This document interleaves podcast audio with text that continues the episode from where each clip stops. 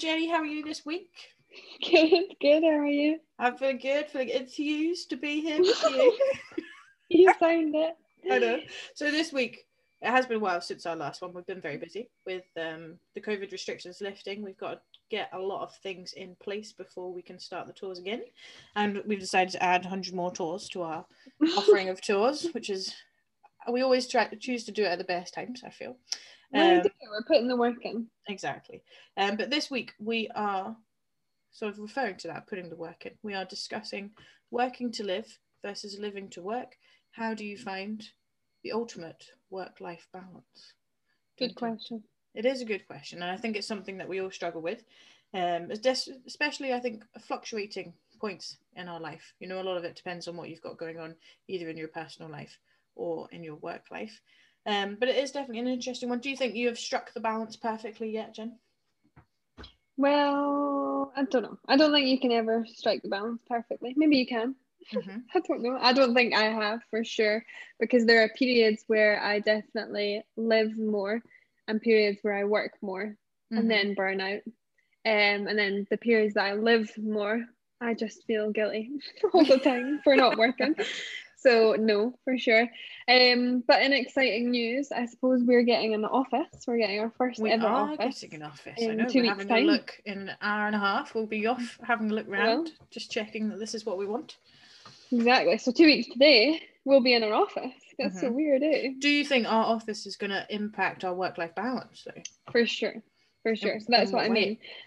Well, that's what's going to be interesting. We've discussed this quite a lot. I wonder if it'll affect it positively or negatively. And actually, I think it'll affect it both because I think we will be more productive, um, but there will be more pressure to work longer Mhm. hours because Mhm. we're kind of we need to make the most of the office. Mm-hmm. But that's a good thing because we'll be more productive. But Mhm. also, we love to drink alcohol together.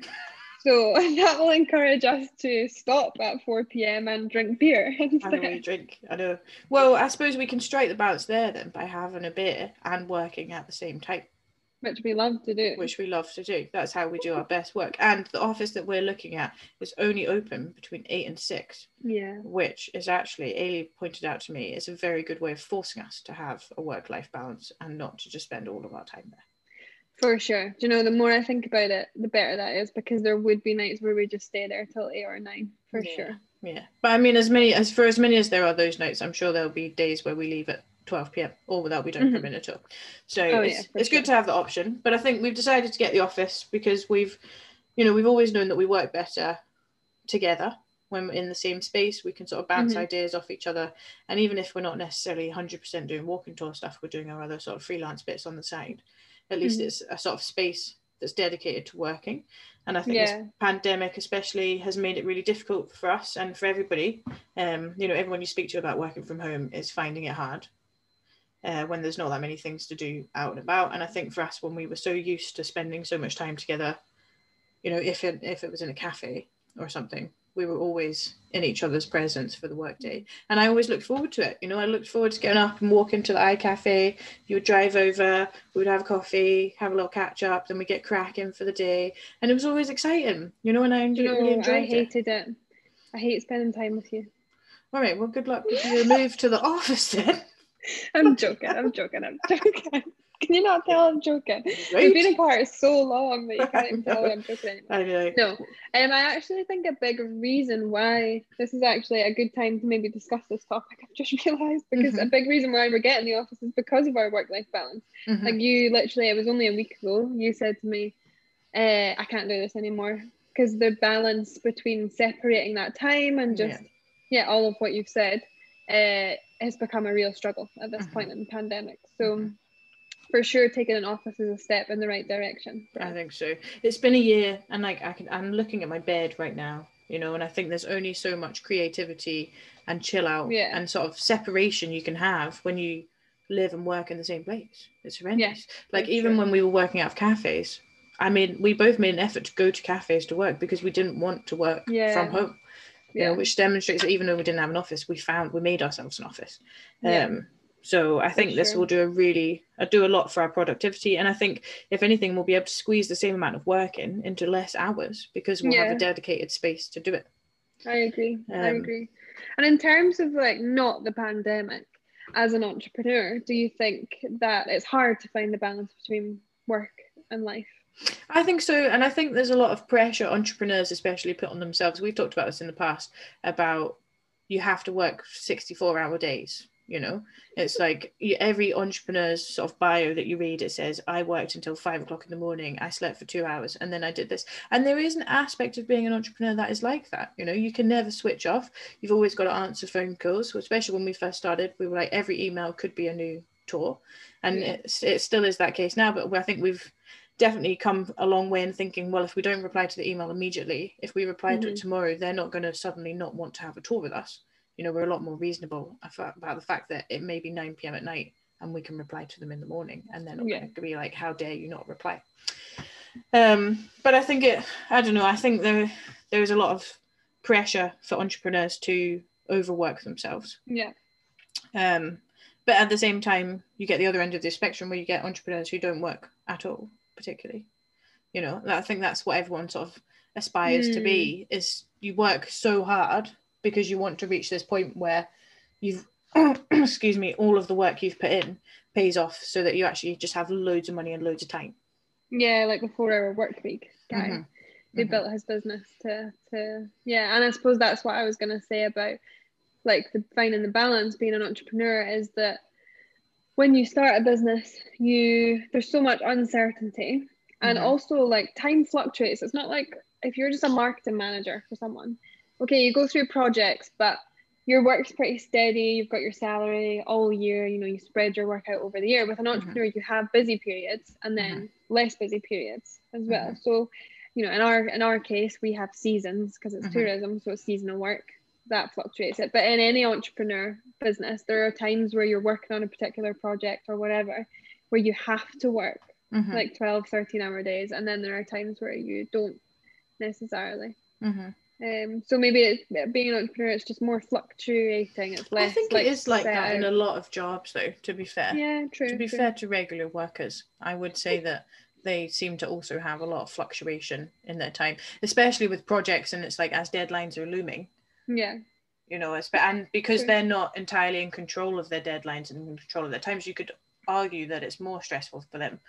Whereas at least you are in control of your deadlines, and at the end of the day, if you push it back, that's your own sort of you're in control of that you know yeah yeah true. um but and i also think that i found great importance in taking time off as an inspiration for the actual work that you do you know like we run a tourism business so going on holiday if anything is essential for our business. Like I'll always go on a walking tour when I'm on holiday, not just because I love them, but also so I can judge the guides and I can see what they're doing and be like, right, these are bits that I want to pull into my business and these are bits I don't.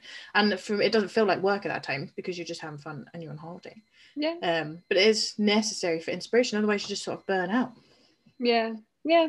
No, I mean I wouldn't say it's essential. I would say travel. it's essential. it is. But yeah, no, it's funny because you're always like, let's go to Portugal for tour scoping holidays. It is. It's essential. No, it is. It's genuinely it's genuine market research. You could argue.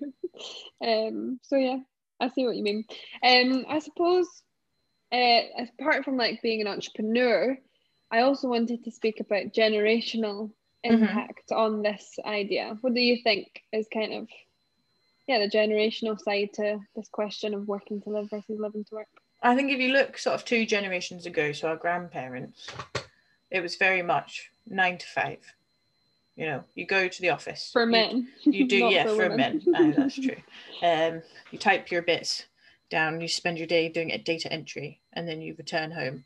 And especially for men, I suppose, then your role was to provide for your whole family and so no one was working particularly for enjoyment purposes. It was all it was essential because you had to support your family and you were working for everyone else to live. You weren't just working for yourself to live. And then i think with our parents as both you know women and men start to work at the same time it's still the traditional job sense is nine to five or nine to six or nine to seven depending on you know what. But then i think the more you get paid the more of an expectation there is that you would mm-hmm. work ridiculously long hours. And even there was stuff in the news the other day about people at these big banks who were working like 75 hour weeks and how their managers were just like, well, this is expected of you if you want to improve in the company. Um, but they do get I paid. hear that almost every week now about Yeah. somebody like that I know who just does extra hours because they have to. Um, they don't have a choice. Like Mhm. my, like my friend Carmack. Literally last week we were chatting about that uh, on Saturday, so 2 Mhm. days ago, and he was like, "Yeah, uh, I have to do work this week, and I've taken next week off, but I have to work on Monday." And I was like, "But you, it's a week off.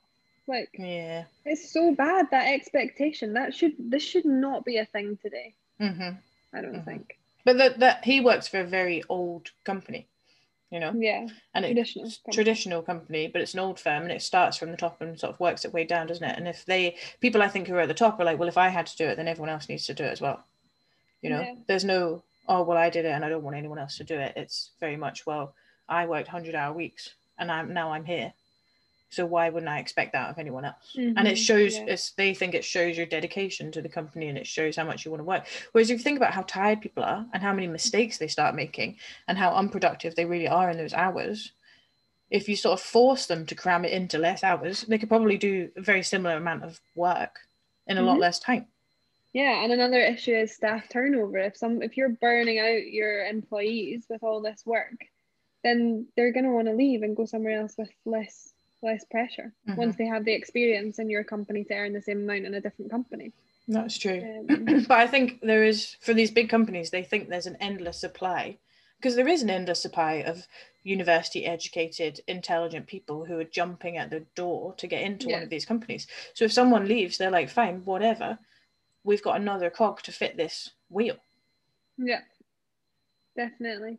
And I don't think I think we're making kind of sweeping generalizations here about Yeah, definitely. But it does not apply to absolutely everybody in like our parents' generation. We call them boomers. No, not boomers. No, What are they? that's uh, Gen just old. middle aged, not old, middle aged. Sorry, mum. Sorry, dad. Um, and millennials, but people have make sweeping generalizations about millennials as well. And it's funny because I'm taking part in this leadership program in Scotland, and most people are above the age of 35, I would say. In the program, there are a few millennial looking people or younger looking people.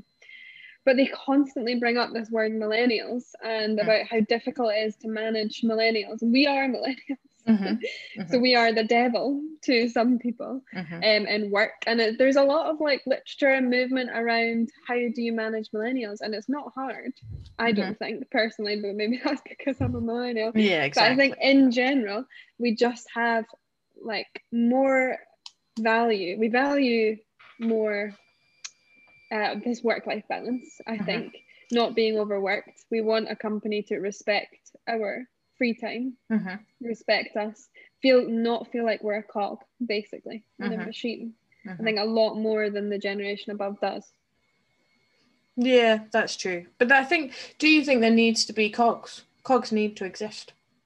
Can you value? This is just a sort of hy- hypothetical, but can you value every single person in every single organization? Yeah? I I think so. Yeah, definitely. I think it's the way. This is what we're talking about in this program. Is it's the way that you manage and lead.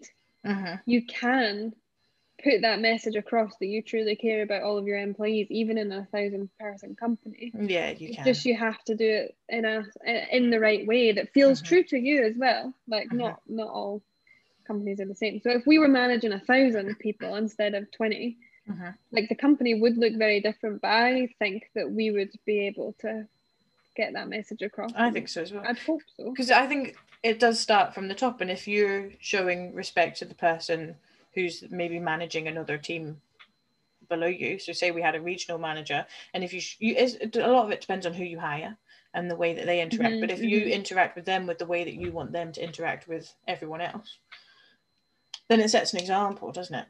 Exactly. I think that's what's most important is setting that example. Yeah, Yeah. definitely. But anyway, we we dive diverge, um, digress. What's the right word? Digress. We digress, diverge. We're Um, intelligent humans. We are. This it's been a long day. It's a long Monday. Um, so back to work life balance. What do you think is the perfect, the ideal work life balance? If you could choose it now, how many hours of 24 would you spend working? How many hours of 24 would you spend sleeping, drinking, eating? And playing Well, Call of Duty? depends the- it depends, or reading. Depends on the day. Um, I would say I would love eventually to be at a point where I am working 15 to 20 hours a week Mhm, on projects, like I'm overseeing mhm, businesses. mhm.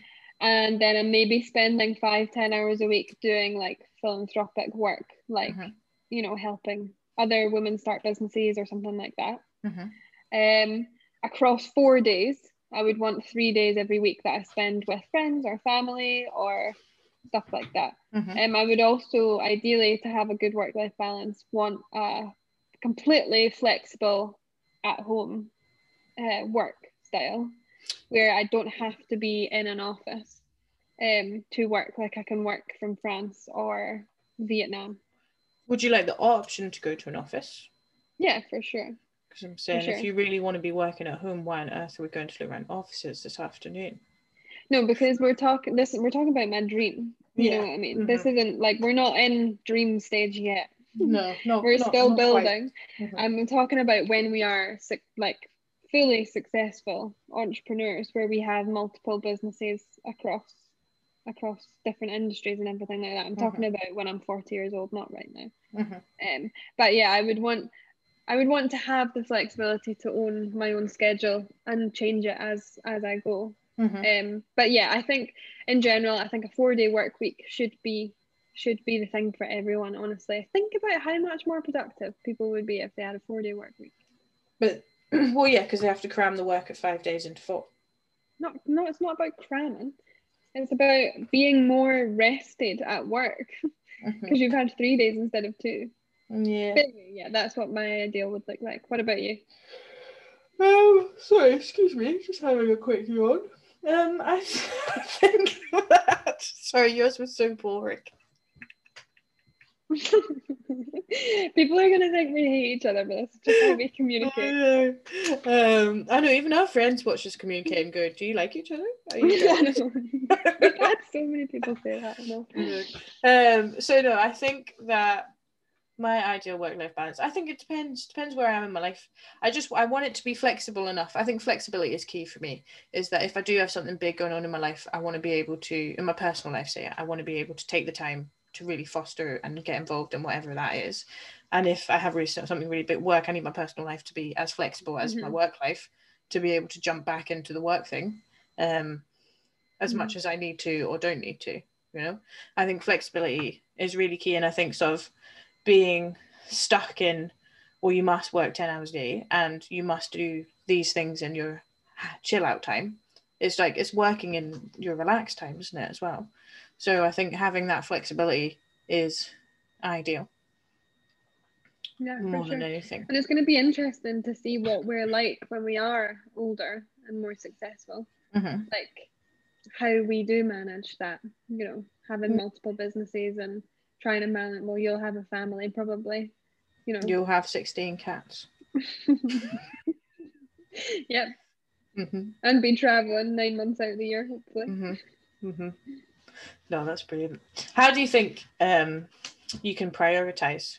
So, when do you need to prioritize your personal life over your home life, your work life, even?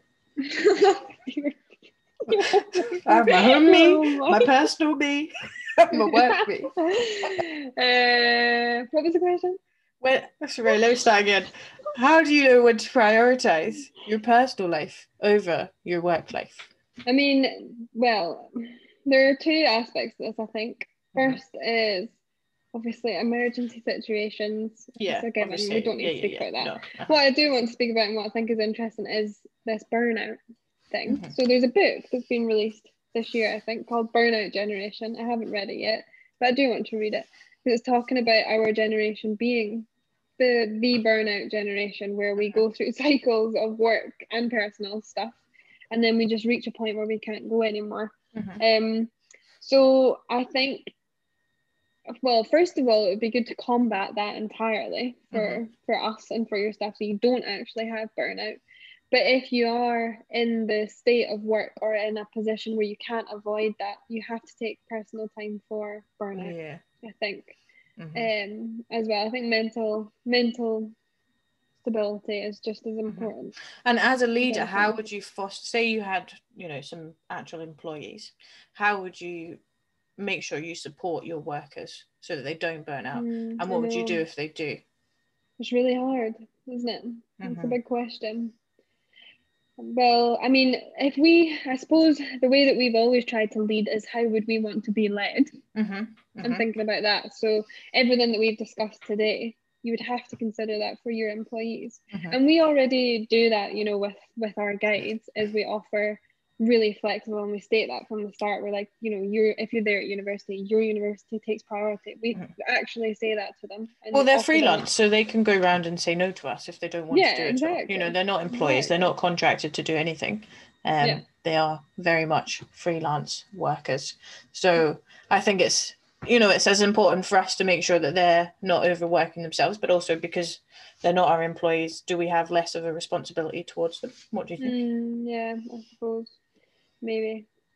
But even so, I'm thinking even if even if we had actual, you know, employees instead of freelancers, and we do see them as our team, you Mhm. know, even though they're on, they're they are definitely freelancers, they're they're still our team. We still treat them with flexibility. Mhm. So even if we had somebody who was an employee, I don't see why it would be any different. We wouldn't treat them any differently just because they're they've got an employee contract. instead of a No, I know, definitely. That's very true. Very true. I think it's a difficult one, and I think it's even hard. It's hard to identify in yourself, and it's even harder to sort of identify in someone else because it's like, where's the fine line between being stressed and being burnt out? Mm, yeah. Yeah, exactly. How do you deal with burnout? Because I know that you've had it quite recently. I have, I have. I just felt a bit overwhelmed. I think, to be fair, I think my period doesn't help. Every month we burn out. Once a month, I'm like, oh, I'm am I burning out or am I bleeding? Who knows? Maybe it's both. Um, but I think for me, a lot of it is changing scenery, and I think that's what I found so hard in the last year is being Mm. stuck inside. And you know, like I said, looking at my bed, being stuck in these four walls. I love being in new places. You know, I love. I think often last year when we were feeling burnt out, we'd be like, right, let's take a trip to Stirling, go see the guides there. Let's take a trip to St Andrews, go see the guides there. And it's been so hard Go not to be able to that. Exactly. Let's go to Bulgaria. Let's go to Romania. Let's hang out. But it's been so hard not to do that. Um, not being able to do that. And I know it's sort of first world problems. Um, but it's very you know, I think that's what really makes me feel recharged and sort of rejuvenated is going to different places and experiencing different Yeah. things and just having a change of scenery and not For having sure. that has been really, really difficult. And especially as we were supposed to be going to Vietnam. So For that was going to be a huge change of scenery. Um, And maybe we need to think like obviously we're getting the office now and that is a good step now, but we Mhm. need to think about that in our company cultures that we build, I Mhm. think. Is that we we know that we need change of scenery. mhm. You know, we But can't just everybody have a traditional office. Yeah, Some but for people- us, if we're going to be leading everybody, you know, No, I know. Well, that's why co-working passes. You heard it here first, people. Incredible, incredible ideas. You know, something that all around the world. The world is your office. yeah, you know, there's these spaces that you can go into. But I do think I think some people we we are on the same wavelength when it comes to needing a change of scenery and being somewhere new. Um, but I think some people do genuinely really like routine. They like Yeah, going to an sure. office every day. They like having their set hours of work. They like sort of the certainty. And those people don't tend to be entrepreneurs because they can't deal with the stress and the risk because they like the sort of rigidity that a normal job gives them and the security. Me and Helly, my sister, have discussed this a lot where you know she wishes you know we, we sort of compare the situation that we are in life and she says that you know she earns a reasonable salary she's a teacher and she has the stability but that comes with a lot of what's the word routine and things that she has to do Mm, mhm. and she sometimes you know we discuss and she says that she is jealous of the fact that my life is so flexible and i'm like yeah but Helly, i don't know how much i'm going to earn at the end of the month every month you know so you Mhm. weigh up the flexibility for the Yeah. insecurity and the sort of rigidity for the stability Yeah, exactly. Yeah. And so answering a question like working to live versus living to work is semi impossible because Mhm. depends entirely on on everything, yeah on the situation and, and everything. And it's it's so funny because I've thought about it a lot over there, especially the last year when everything changed Mhm. and like trying to thinking about going into a traditional job. As you know, like I've looked at going into traditional jobs or grad schemes over the years, but I've never gone through with it because it's just my idea of hell. i know I genuinely think I will be so sad if I if we fail and I end up in a like a gen no I'm, I'm like I'm not even I'm saying it funny but like mm-hmm. genuinely I will not be able to cope with the fact yeah. that I failed. You no, know what I mean? I agree. And it would be it just makes me so sad. Like it would be I wouldn't be able to forgive myself. I wouldn't be able to have a happy life mm-hmm. if I went into a traditional job. And I know that. Yeah. And that's you know? great. And you don't have to. Yeah. Because there are so many opportunities out there, and we're, we're here on Walk and Tours, but we've got more businesses in the pipelines, and when the time's right, you know, those sorts of things will happen. I mean, we're only 25, you're 26, your grandmother, but we, you know what I mean? Like, we've got our whole lives ahead of us to start yeah. and establish loads of businesses, and some of them will work, some of them won't work, and we've just got to roll with the punches. But that's what's so exciting about it. And this is a lifestyle that we want to live. And yeah. you can ask someone else, they probably hear us talking and think that sounds like the worst, my worst nightmare. Yeah, I know. You know? Yeah, no, um. Different people are, it's just different people are suited to different things, I suppose. Exactly. Yeah. Cool. Well, good discussion. Good discussion. Right, you've got a meeting, and we need to get ready to go and have a look at this office at four. Yeah. The wonderful Maybe Cheyenne. Next, Shout out to Cheyenne next... from A&G Property. lovely man. He is a lovely man. Maybe the next time we do a podcast, it'll be in our office. Oh my god! Wow. Could you imagine? That's exciting. That is exciting. We can actually have a drink and I know, I know. boozy business chats. We're going to become alcoholics. no, we're not. We're not. We're not. We don't have an alcohol problem. We're just in Scotland. Yeah, we're just bored. right. Exactly. Chat to you soon, Jed. Speak to you later. Bye bye. Thanks for listening, everyone. Bye. Bye.